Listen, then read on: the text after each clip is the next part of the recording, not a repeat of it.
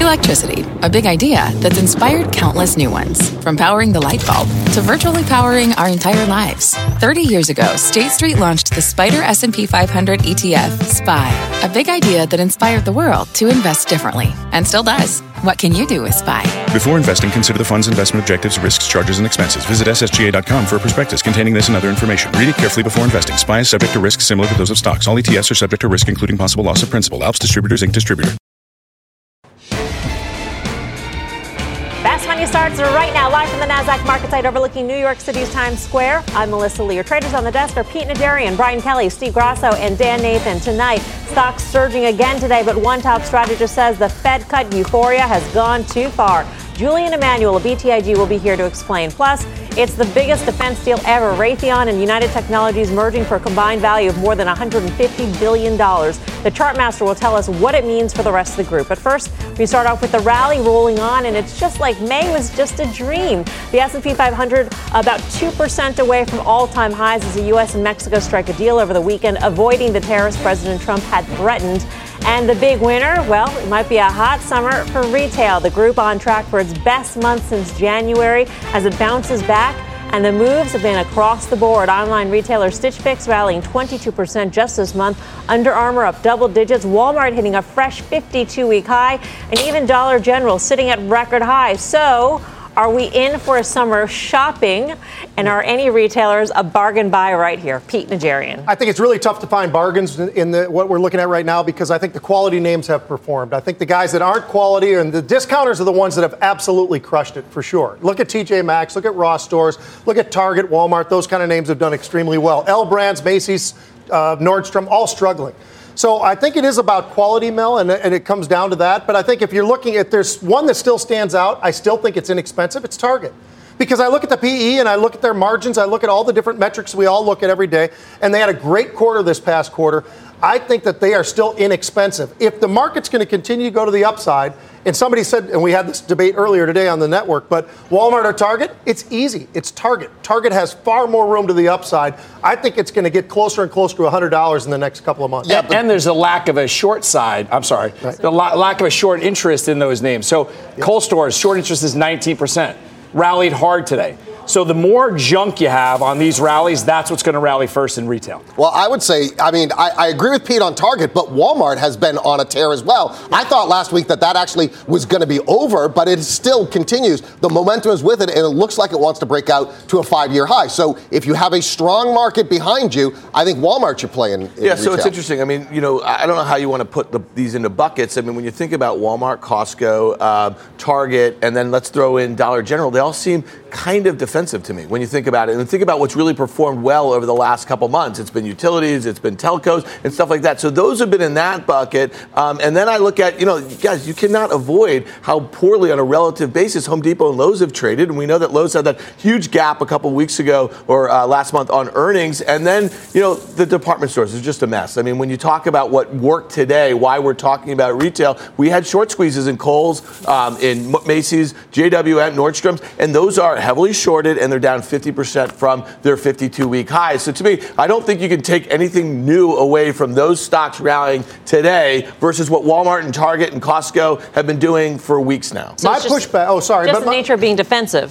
Yeah, I think that has into a those stocks. To we haven't even talked about the potential tariffs on the remaining $300 billion yeah. of imports in China. Yeah. And where do you want to be in retail if those tariffs go into effect? You probably, probably want to be in the biggest retailers those are the, the biggest, well, yep. that can potentially weather those tariffs the best. And those that you already know their execution is right on time. I mean, uh, when you look around and you see the numbers that are given by some of these different companies, it's incredible. Costco does an amazing job. I think Target does an amazing job. Walmart does a great job. The problem for Walmart is most of their business has a very low margin to it when you're talking about groceries, 50 plus percent of the revenue. So that's the problem I have with that name. But uh, what is Target in comparison?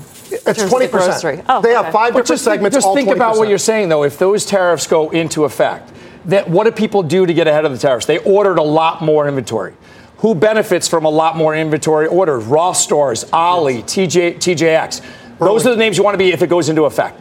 If you don't, you want to be covering the short names. Well, I'm actually surprised that Home Depot hasn't outperformed because there are no tariffs on houses. So you would think that people would be buying stuff for their houses. You wouldn't have to worry about that would be your defensive sector. It has not at all. It's actually underperformed, as Dan mentioned, and that one is the one that I actually would get out of if I was in. Oh, I disagree. All right, bring it on. I'm, I'm not in it right now, but I would say this. Here's a company that when you look at February and you look at April, they was the worst weather months that they've seen in a very long time.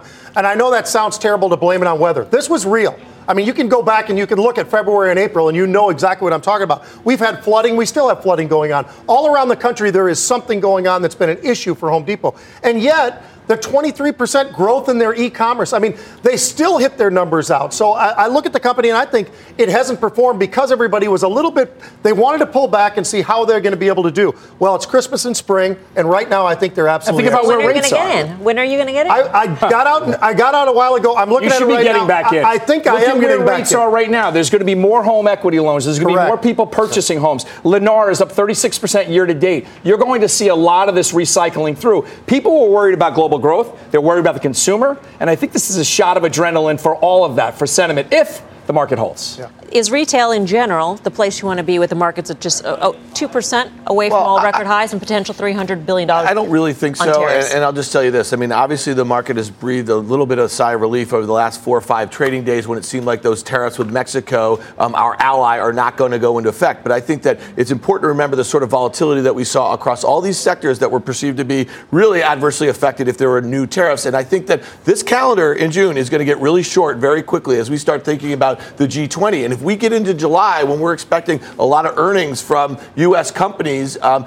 we're going to get some murky guidance. So to your point, Mel, you know, a couple percent from those all-time highs, I don't think there's a whole heck of a lot of torque to break out unless you get some substantive trade Right. deal in the next few which weeks. is I which think I think is unlikely at Yeah. this point. I mean, you maybe, maybe even if she shows up, you might get a move forward, but I think it's very unlikely. The key is going to be the uncertainty. That's my biggest concern right now. We can have the Fed cut rates as much as they want, but what are companies doing? How are they planning in this environment of uncertainty? And I'm not sure that the Fed is able to pick that up, and I'm not convinced at all that the Chinese tariffs are going any going away anytime soon. But just think about what's in the back pocket of Trump.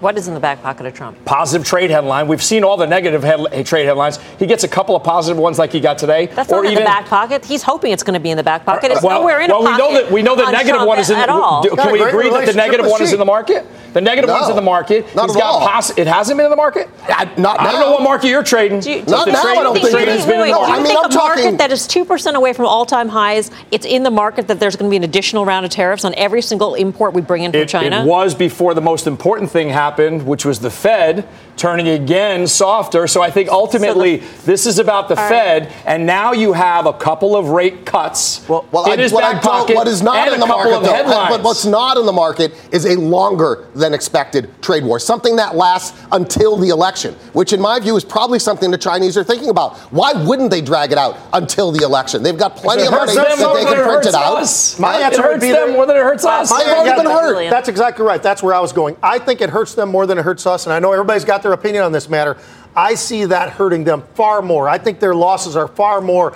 I know Trump's numbers weren't exactly right what he talked about today on the on, uh, earlier in the day, but I think they are somewhat closer to where the numbers really are in terms of they are hurting far more so than we are. Oh, I here. think that there's plenty more pain that the Chinese could exact on U.S. companies operating Sure. in China in Mhm. terms They of sure Right, and if we start sourcing- supply chains Right, and yep. just And what happens like if that. people start sourcing outside of China? And some China doesn't know, want to lose any, but any, that's- like, any let me business. Let's talk about one thing. thing. This morning on Squawk and Friends, the president mentioned uh, this trade deficit. I think that most people who are looking for a substantive deal are not focused on the trade deficit. They're focused on these forced technology issues. And how do you get compliance on those issues? The threat of tariffs. So the tariffs are probably going to stick around longer than people think. While the market rally rolls on, the Fed's next move remains front and center for Wall Street. President Trump sounding off on Squawk Box earlier this morning. They haven't listened to me, and you know we have people. It's more than just Jay Powell. Uh, we have people on the Fed that really weren't. Uh, you know, they're not my people, but uh, they certainly didn't listen to me because they made a big mistake. They raised interest rates far too fast. That's number one. Number two, they did quantitative tightening. Julian Emanuel is BTIG's chief equity and derivative strategist. He joins us with his reaction. Julian, good to have you with us. Great to be here. What do you think the market is pricing in right now in terms of the Fed? The market's pricing in a little bit too much in terms of rate cuts. Look, I go back to April 1st when BTIG made the call for two cuts this year. A lot of people thought it was an April Fool's joke. Well, clearly it wasn't. The market has swung completely the other direction now. People are calling, you know, there's a probability, a good probability of an expectation for a cut in July. It's not going to happen. There's a probability for three or maybe even four cuts in 2019. That doesn't happen unless the economic numbers really start to decelerate very meaningfully. And from what we've seen in the past, numbers like Friday's employment number tend to be one off. So the Fed is going to be patient here, particularly when they're getting pressure politically to do it. They want to maintain that air of independence, which they maintain in December, perhaps by going a little bit too far. But uh, be that as it may, we think two cuts this year. It seems like most of Wall Street is hypnotized by this notion of an insurance rate cut that is going to happen, that it doesn't necessarily need to show up in the economic data, but as long as the trade war seems to be chugging along and not really resolving, that the Fed might actually embark on a rate cut to be sure that it doesn't hit the hard data. You're not in that camp at all? Well, no, we, we certainly are. The, the rationale for cutting is sort of twofold. First of all, the Fed has made it very clear that it wants inflation higher. There are very few things that the Fed can actually do to try and get that to happen. Rate cutting is one of them. QE, forget about it. You know, we're still uh, waiting for the end of the balance sheet roll off. Um, but the other aspect of it is this knowledge, and, and they didn't see it properly last year, that a trade war is inherently disinflationary. You thought the price of these things would go up because of tariffs? Well, let, let's guess again. People are buying less. Trade is decreasing. And we're talking about it here. The fact is, if you continue to escalate, you're going to precipitate a global downturn. The Fed is going to inoculate against that. So, Julian, on that point, can a Fed rate cut and multiple Fed rate cuts guard against a global downturn because of tariffs, or do they do they not have the bullets to do that?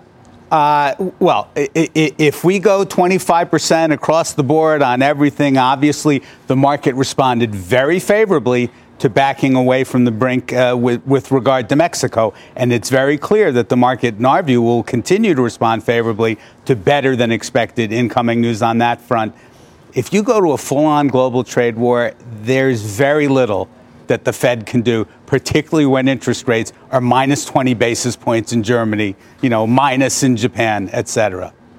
So nothing can. So if, if we do go into full blown trade war, 3,000 by the end of the year, which is your target, is off the table. It won't happen. It won't uh, happen. Yeah. Uh, basically, we've done a lot of work talking about, call it Cold War multiples, sort of 1960 to 1989. The Berlin Wall fell. Then you had, you know, economic sort of renaissance multiples. If we go into an economic Cold War, we will go into the multiples of that earlier period, which is basically four to five multiple points lower than where we are now on the S&P despite the interest rate environment. That's 2350. We don't think it happens. We think that ultimately Trump and Xi will meet at the, at the end of this month and they'll find a way to signal that they're going to keep talking, and that should be enough for markets. And there's nothing the Fed can do, be it one rate cut or three rate cuts this year, that could offset that Cold War multiple? Well, and in, in fact, if they actually cut 50, 75, 100 basis points the first time out, that's likely to frighten markets, and the, the markets will see the potential longer term effects. What's the likelihood of that, though? I mean, is that something you guys are anticipating or, or not in uh, terms of the, the size of the cut? we think it's 25 in September, 25 in December, but we've had conversations with clients who think they could really go with the quote unquote big bazooka. We don't think it turns out that way, but the fact is, again, when you look at the trade war, you know, the president needs to get reelected in 2020. And you go back to 1992, George Bush was a one term president because the economy turned down. It's not going to happen. Julian, thanks for coming by. Thank you. Julian Emanuel of BTIG. What do you, you know, make of it? All of that makes sense, and I think the most important point, if you're saying that the Fed obviously can combat a, uh, combat a potential trade war, uh, trade war with, with cuts, but also wants to get inflation. What did the last 10 years tell us? That the Fed's ability to kind of stoke inflation with rate cuts and QE, right. it doesn't really matter. So that's a false choice in and of itself. And then I go back to the, you know, what was it, December 1st, the last G20 meeting we had, and we had hopes of kind of subverting, you know, some sort of trade war. And what did the S&P 500 do? It went from 2,800 on the announcement of a phony deal okay, down to what? Where'd it go, Steve? 2350? Wasn't that your number? In 23, December, something like that. So to me, I just think if you're buying the market right now because you're looking for Xi and Trump to kick the can down the road at the end of this month, that may not be a great entry point for equities right here. So, so when Julian said that the market is looking at a rate cut in July, what it's not looking at is a rate hike. I think as long as there are zero hikes, as long as they're dovish, you have that in the back pocket. And if data turns negative, then you get the cut. If you don't, if data doesn't turn negative, you have p- uh, more positive data. You don't need the cut. I think the market is capable of moving up. It sounds you a would little be a like buyer here, close I to am a 20. buyer. I am invested. I think it's a little like Goldilocks to me. I mean, I'm just worried that the Fed is the Fed can cut rates. I just don't know if they can offset a global trade war. I worry about Europe, a trade war with them. I worry that the Chinese are going to wait until the election. So for me, I just think it's at the very least it's time to buy puts, right? Why not protect your portfolio a little bit in this environment? You're exactly right. You took the words out of my mouth. When you look at a VIX that's trading 16 in a market that's all over the map, I mean, we had a big push down not that many days ago. Days ago. We had that big push to the downside. And now we've had this huge week last week, and obviously today added a little bit more to it, Mel. With a 16 VIX, why wouldn't you? That way you can still be a cowboy. You can still own it and now own those puts at a very reasonable level. Giddy up. That's Yep. how you giddy up indeed, my man. All right, coming up, Raytheon and United Tech combining forces in the biggest defense deal ever. The Chartmaster will be here to break down what it means for the industrial sector. Plus, Slack getting ready for its public debut next week, and the CEO is speaking now after the $17 billion unicorn just gave guidance. We've got the details next, and later, talk about a buzzkill. Molson Coors is taking a hit today as one top analyst says this company cannot keep up with the competition. We will explain. We are live from Times Square in New York City. Much more fast money right after this.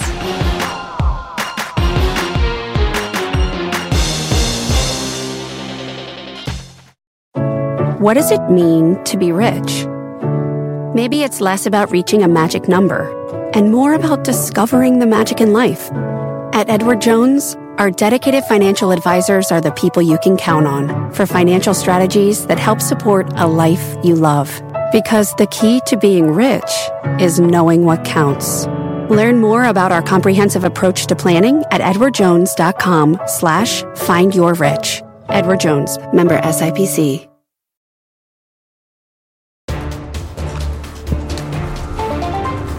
Welcome back to Fast Money. Slack delivering guidance ahead of its direct listing next week. The CEO is speaking on a conference call right now. So let's get to Deirdre Bosa in San Francisco for more on this story. Deirdre.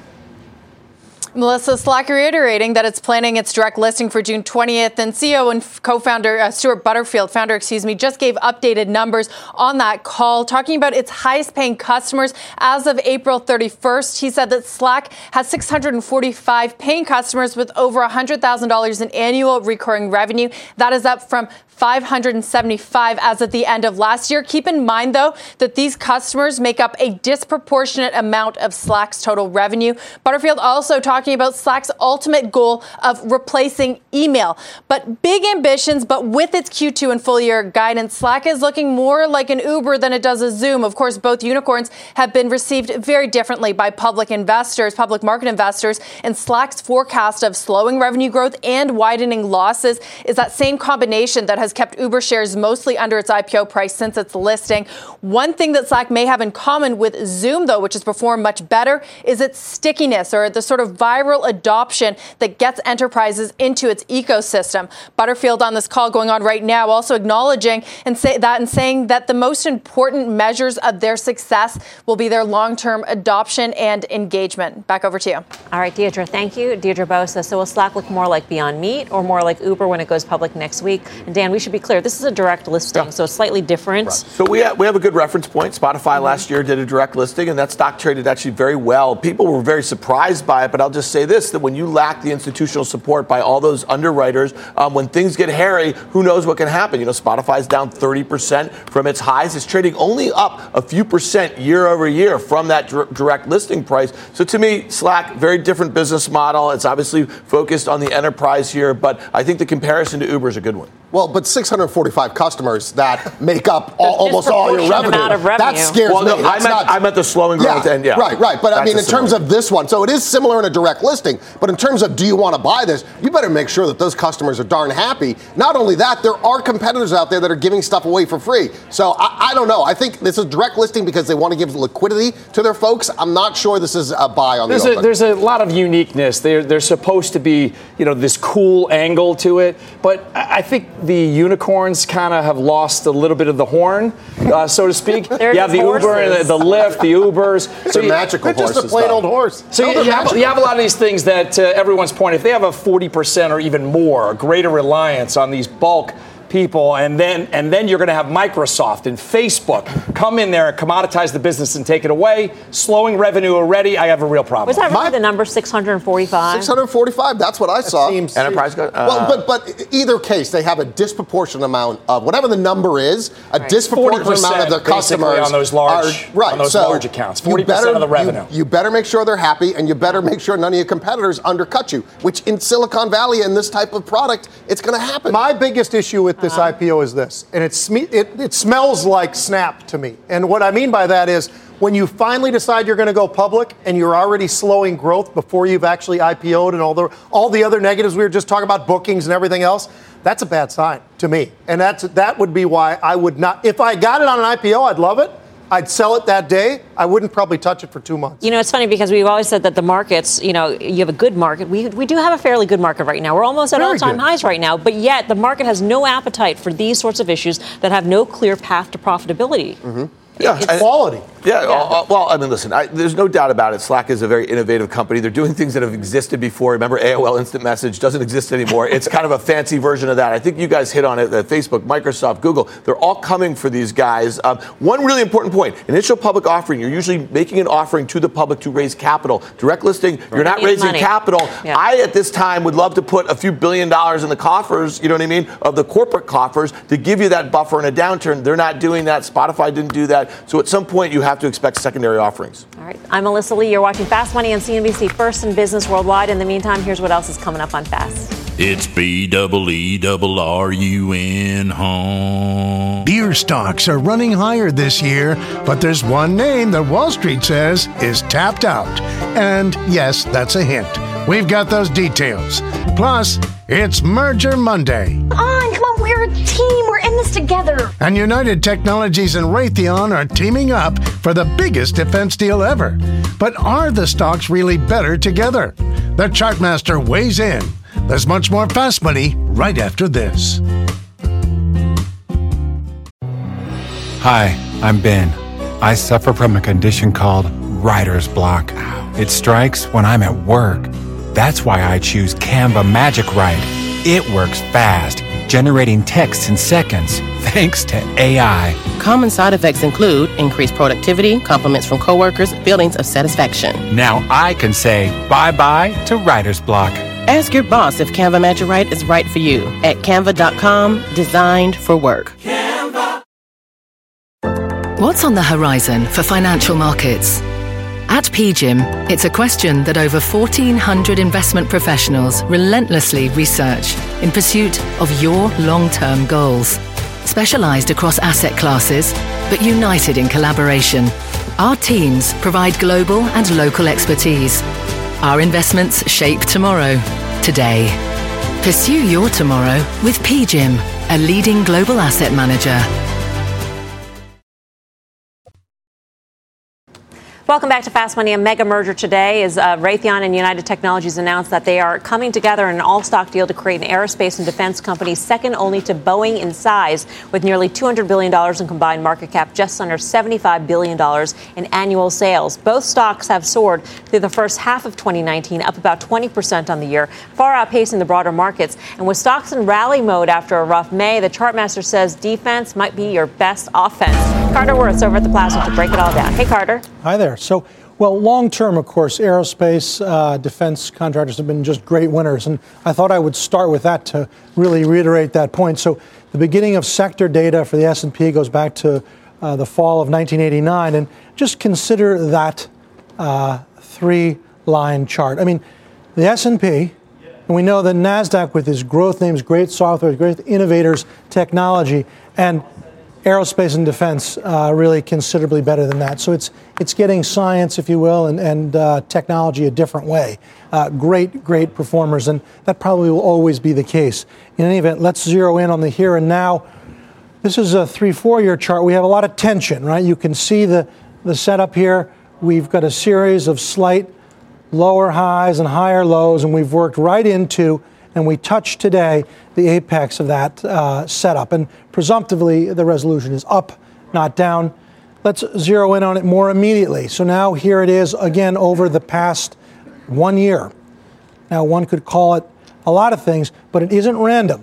It's the purpose of charts that computers look at levels, chartists look at levels, even fundamental analysts look at levels, how it responds precisely and repeatedly to lines on a page. That tension more often than not is resolved up and out. So I want to be long in general, independent of the news today. Now, I want to show you a different. Look at this one.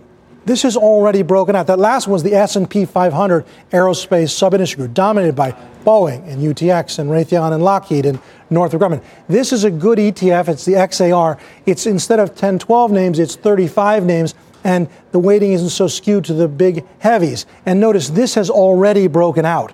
So there's so many ways you can draw it. You could say, of course, is the head and shoulders bottom. It has achieved that. This is the neckline of sorts, but it is already, as opposed to the larger names, breaking out, and it's the vehicle I would use. Now, also, just putting this in context, here it is, right? Which we know is that the big names haven't made to the high. This is broken out. I think this is where you want to be. It's also an ETF that is available. But finally, there's this. This is that XAR, and here we know, right, it's just back to its high, but look at its relative performance, meaning the choices you have within industrials. So making sharp new highs relative to Ingersoll Rand or Eaton or Emerson or Boeing, and pick your name. Great, great space. Carter, why don't you come on over here to the desk? Lizzie will bring the chair in since uh, Gino's off today. Sir? So, of individual defense stock names, which ones look the best? Well, I mean, at this point, I think Northrop's okay. I mean, obviously, the two that have kind of in play, let's hold those aside. Uh, the real issue is does Boeing sort of ever get on its feet? No time soon, right? So Boeing is sort of, doesn't look like, frankly, there's a lot of downside, but it just feels to me as though it's been reduced or brought down to a level where it belongs. But I would say Northrop is. Can, can, we talk about Boeing for one second? Yeah. If you took out that early 2019 gap above um, $400, you have a stock that's 353. Is this stock where it should be? We know that earnings estimates have gotten slashed because of the uncertainty regarding the max here. I mean, does take that news out, assuming the second half of the year you get a resolution? Is this a stock that you want to buy if you think the Not news? Really. No. Not really. I mean, I think it, it's it's peak to trough drawdown was about 25 percent. I think it's been re-rated by the market to where it belongs. Uh, the earnings are in question. All those things that uh, we know are in the headlines. That that being said, it is in a position of being one of two players in the whole world. There's never going to be a new, for instance, uh, company. We're not going to have the Dan and Carter uh, airline that we build. No one's going to yeah. ride it, right? So the point is, they've got their they've got their spot, and they're going to hold on to it. First of all, I would ride on that. You would ride on I would absolutely. I would sure, sure I would. If Dan and I built it in the garage, first passenger, right here. Sign me up. Nope. Can I pay in Bitcoin? I got a quick question though about how we uh, how these traded today. They traded horribly today, right? Right. Open so they higher up and closed and on the closed, low. closed right, on the low, and right? closed right so, at that line. Right, yeah, right. So am I better off waiting for it to hit the bottom of that trend line or that? Triangle that you were talking about to buy it on a risk reward or, or, sure that's fair. I mean i think what's important is that it's the big names that dominate and the smaller names there, there are a lot of mid-cap names that are just on their own that are doing very well. But if and as we're talking about that xar one could wait for a little pivot back to the top from which it poked its head above. So, Carter, uh, on this, you could you took those names aside that are involved, though the marquee names, the headline names. But when you look at a general dynamics, that has trailed. Yeah, that's trailed the market. So that's the one where if the whole thing gets pulled up, there's a rising that. tide. Well, so there's two ways to think of that, right? They're not quite a commodity, right? That's not like you know Coke or Pepsi to some extent or a chemical. There is probably something about the general dynamics business, and I think a lot of it maybe has to do with private jets, or there's that mm-hmm. element to it. Is that what it is? Which is holding back. It's not necessarily a pure defense Would you say that this, not just because of this happening now, but do you think that this is an industry where we'll see more consolidation? Do you see more of maybe, maybe not the biggies, but some some looking down and gr- getting some I mean, of those mid cap certainly, type right? names? You know, Oshkosh, they're ones that have, but there has to be a certain number of players, and the government supports, but it gives a contract here, gives a contract. Here's the interesting. I remember when I was quite young, a, a portfolio manager said to me, "You know, I don't play technology because it's it's risky. Think about what happened to IBM, or think about Intel. I play my technology." Through defense contractors. You talk about scientists, like at Skunk Works. He said, This is where you get great technology exposure without having the vagaries of, wow, I, I'm the next, you know, Twitter or what have you. Mm-hmm. Interesting. Broader question, Carter, since we have you. How do the markets look right now? 2% away from all time highs. I mean, we, we've got a lot of superlatives, right? We had a, a sell off that was fairly unprecedented, right? You're talking about six weeks down in the Dow, then you have one of the biggest rallies of, of year on a weekly basis, an incredible thing. We're still just churning, right? We've been doing this for 15 months with volatility. If over the past 15, 16 months, cash beating stocks, corporates beating stocks, treasury, what is the proposition that somehow stocks are going to come back to life because of trade, because of tariffs that didn't exist that do, now they don't? I mean, it's all, the, the cycle feels very peakish.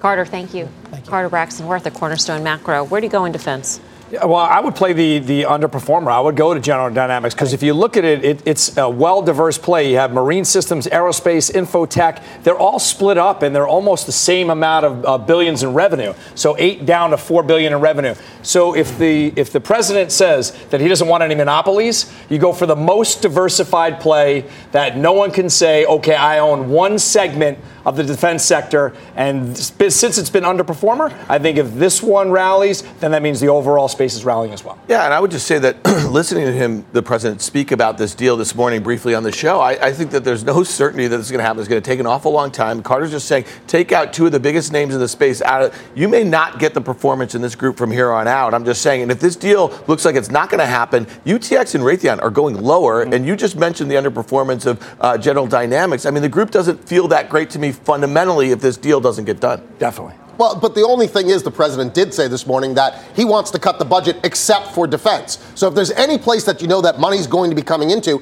it is likely in defense. So for me, I would play, let's call them the, the mid or smaller caps mm. of the area, right? Like Triple L or something like Hexcel, HXL. Those are part of the XAR ETF that Carter talked about. But I'd buy them on a pullback, right? I'd buy them back on a pullback back to a trend line. There's a name that I'd never known even of before until I saw the options get really active a couple of weeks ago. Kratos. Now this is this thing has been absolutely on fire. And if you take a look at that that uh, chart, KR8, KRAS, I believe, KROS.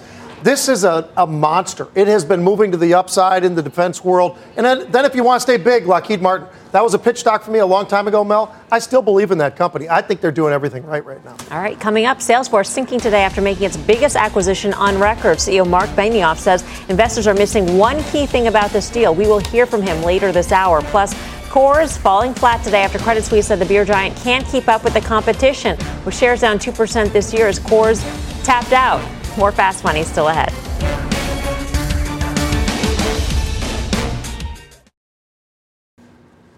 Welcome back to Fast Money. Shares of Molson Coors falling flat today as Credit Suisse initiates the stock with an underperform rating, setting a $50 price target. That is our call of the day. Shares of the beer maker just shy of its 52-week low as the firm says Molson Coors has significant hurdles to overcome, including a lack of international exposure and declining popularity of its beer brand portfolio as U.S. consumers shift to more high-end options. It's been a bitter year for shares of Miller Lite, uh, Miller Lite Maker down 3%, while competitors like Boston Beer, Anheuser-Busch, and Constellation Brands all up more than 20%. I didn't know that 75% of EBIT is the U.S. operations. So they're really, really dependent on what's really going on dependent here. on that, and really dependent on beer, right? Mm-hmm. And that, and that's exactly the problem here. And I blame the millennials, frankly, because they don't like to drink the beer. They like their craft cocktails with their avocado toast, and Molson, they don't have that. That's the problem. I, am right. half joking. You are not actually, a millennial. Though. It's not. A, it's not. The problem is the millennials were, aren't drinking this, and as Credit Suisse points out, they don't have the balance sheet to go out and attain something. So they're kind of stuck here with just a beer portfolio. Any hope? Uh, I, I think, well, they, they, they have to be what basically you saw Constellation do. You have to get involved in a growthy segment. Like You have to be in cannabis. They are somewhat there, but they picked the wrong name. So cannabis, uh, Constellation is with Canopy, so Right. you get a little bit of a, a, a tailwind to that. But if you're if the industry is growing at five percent and you're shrinking at ten percent.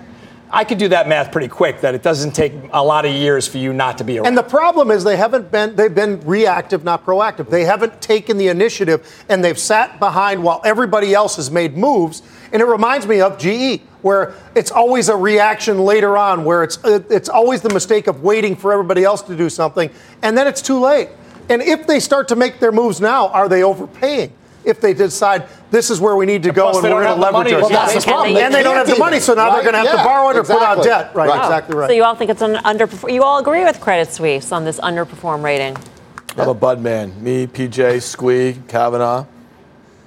What? what are you talking about? Is this Was that, was that Is your English? microphone on oh, right right. right. We are on air. Is he just so speaking you in know. tongues? Miller Lite's a bad product. I said I'm a Bud. Period. Yeah. All right, short analysis. sweet. Still ahead, gaming's biggest week of the year kicking off with a bang as Microsoft unveils its new Xbox console. We've got all the details. Plus, Salesforce sinking after announcing a $15 billion deal to buy data analytics company Tableau. The CEO just spoke to Jim Cramer. We will bring you those comments when Fast Money returns.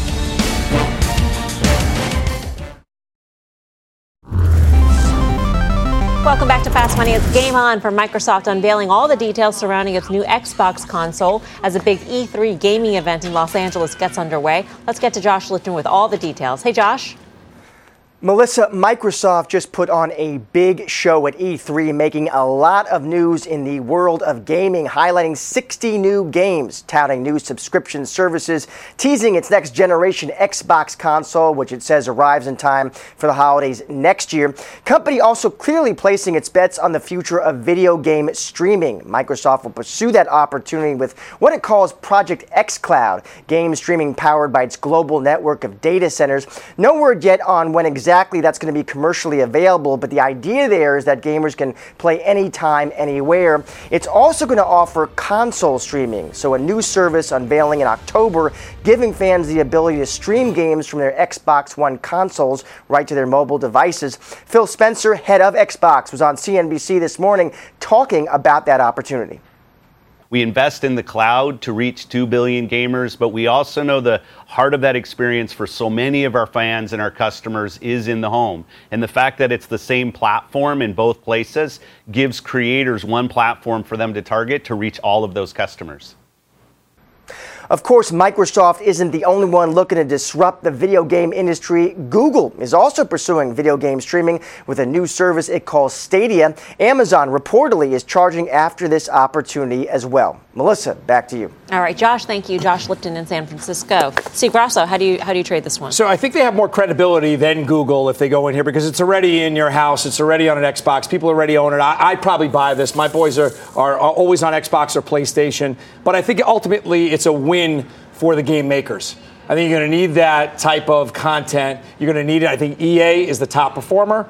Activision Blizzard has been the laggard, but I think all of them ultimately rally. Well, any new introdu- any new console introduction is going to spur right huge sales for games as Mm-hmm. as well as just retail sales for a maker like GameStop. Yeah, so so all of those are the obvious plays. I'm going to go a little bit off and say I think Disney's probably the way. They're going to benefit from this all. Obviously, ESPN on that side, you're going to get a lot of people watching this. They have the potential with everything else that they do. So I think that's kind of a another fuel for Disney.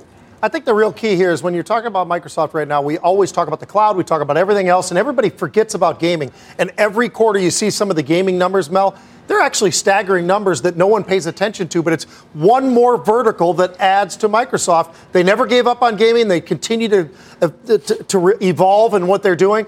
It's just amazing to me of how well they are doing and how well they're executing. And again, Satya Nadella, he's the leader. He's doing exactly what he set out to do. It's cloud first, but the gaming's still a piece But the of this. takeaway, I think, is that it goes to the cloud really quick. The, Right. the takeaway is so that a GameStop, you're, you're still going to the physical store. I still go there when I want advice and I want to know how to use something for my kids. But ultimately, it's in the cloud. I think that's the takeaway. Well, Microsoft actually hit an all-time high today. I know you saw that, Pete. Giddy up. Options traders are betting the stock is ready to level up. Dan, what'd you see? Yeah, really interesting action. Again, this is actually back above $1 trillion in market cap. We had four of those. I think we called them MAGA at one point. Um, but we did. this one back above a trillion, and all the action was actually in short dated calls. calls that expire this Friday. Call volume is two times that of puts. One of the most active strikes was the June 14th, this Friday weekly, uh, 137 calls, but 9,000 of those traded at an average about 25 cents. I think 9,000 of the 135s, the 134s, the 133s. These were all traders playing for that short term momentum. And I think it's really important to remember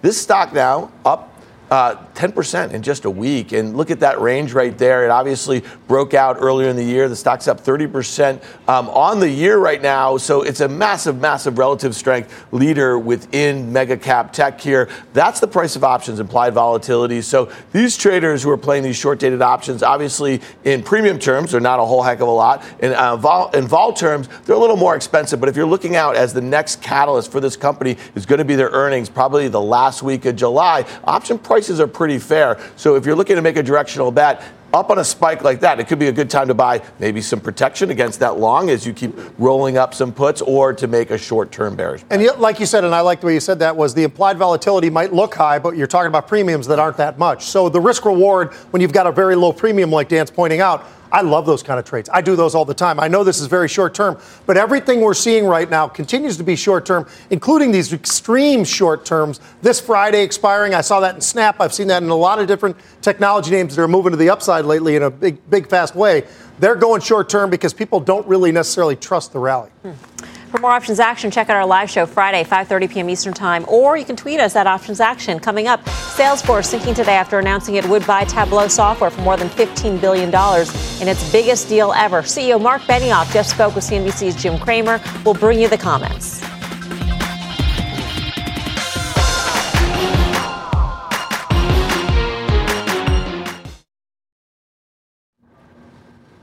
Welcome back to Fast Money. Salesforce announcing the purchase of data analytics firm Tableau Software for a whopping $15.3 billion in stock. That's the biggest acquisition in Salesforce's history, dwarfing their previous record when they bought MuleSoft for 6.5 billion back in 2016. Salesforce CEO Marc Benioff sat down with Jim Cramer today to talk about his company's mega merger. Take a listen.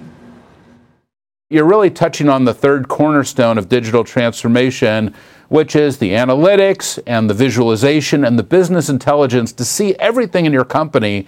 And as you know, Jim, there's no more amazing company than, in that category than Tableau, whose mission is to make sure that the world can see and understand data.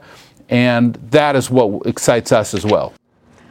So, how does this merger change the cloud stock landscape? What are the names uh, that could benefit from a big move like this, Pete?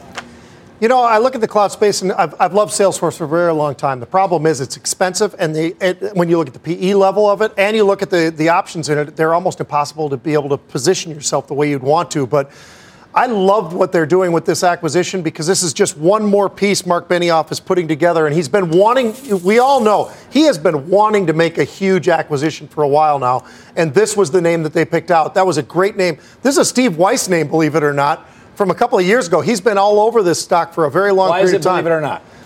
Well, because you know we're a little surprised that maybe Steve's all over. so, so can I, can I just say something? Listen, but did he overpay? He might have on this desk. Yeah. Well, that's the thing. You know, Benioff has dictated this secular shift in enterprise computing for the last 15 years now, and nobody can question his.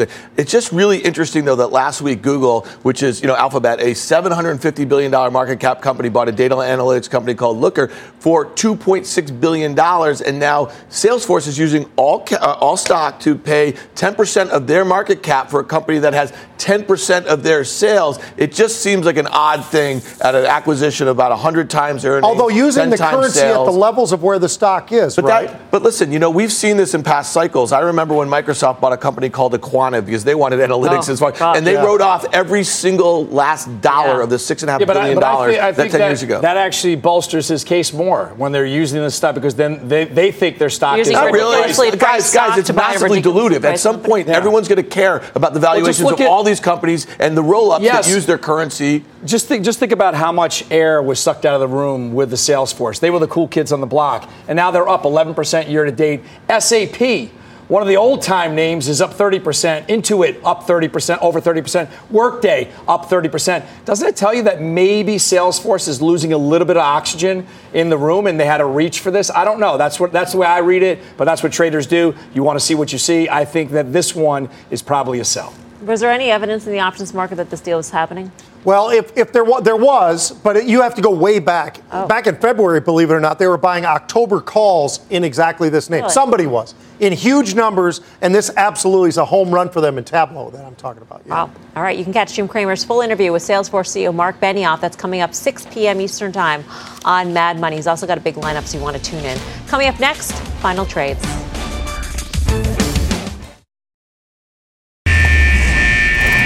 Bitcoin alert, the cryptocurrency has been on a wild ride in the past month. It is now hovering back at $8,000. So, what did you make of this rally, BK? Well, it was kind of slow over the weekend, but this morning came in. Buyers from the U.S. came in to buy this. We're starting to see a lot of interest coming from institutions. Uh, there's several different institutions that are looking to get into this. The other thing I would say, from a fundamental perspective, the one one one of the most important things to look at is address creation. That's growing at about 10% a month over the last month or so. There doesn't seem to be any slowing in that. That's a very positive thing for the for bit for the Bitcoin price. So you're starting to see fundamentals line up with institutions come in and the demand is there. Now remember also next year you're going to get supply cut in half in what's called the halvening. So you have a lot of demand hitting a little bit of supply. It's relatively positive for Bitcoin. All right, time for the final trade. Let's go around the horn. Pete. Had some great option activity again today, and this is multiple days in a row. Snap, keep an eye on it. They're buying the upside. They continue to think it goes higher. BK Brian Kelly. Yeah, BK was completely unimpressed with the way the market traded today. Closed on the lows. You sell SPY or protect your portfolio with buying puts. Mm. Steve Grasso. You know what got hit the most off the Mexican tariffs? What got hit the most off the Mexican? Automakers. So Ford and GM. GM was clobbered. GM Wow. has not been the favorite in the space. It's up 7% year to date. Ford up 28% year to date. I would say buy Ford.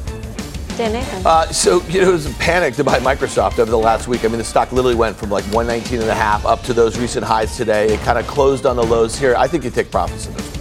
All right, that does it for us. See you back here tomorrow at 5 for more Fast Money. Meantime, don't go anywhere. Mad Money with Jim Cramer and his interview with Marc Benioff starts right now.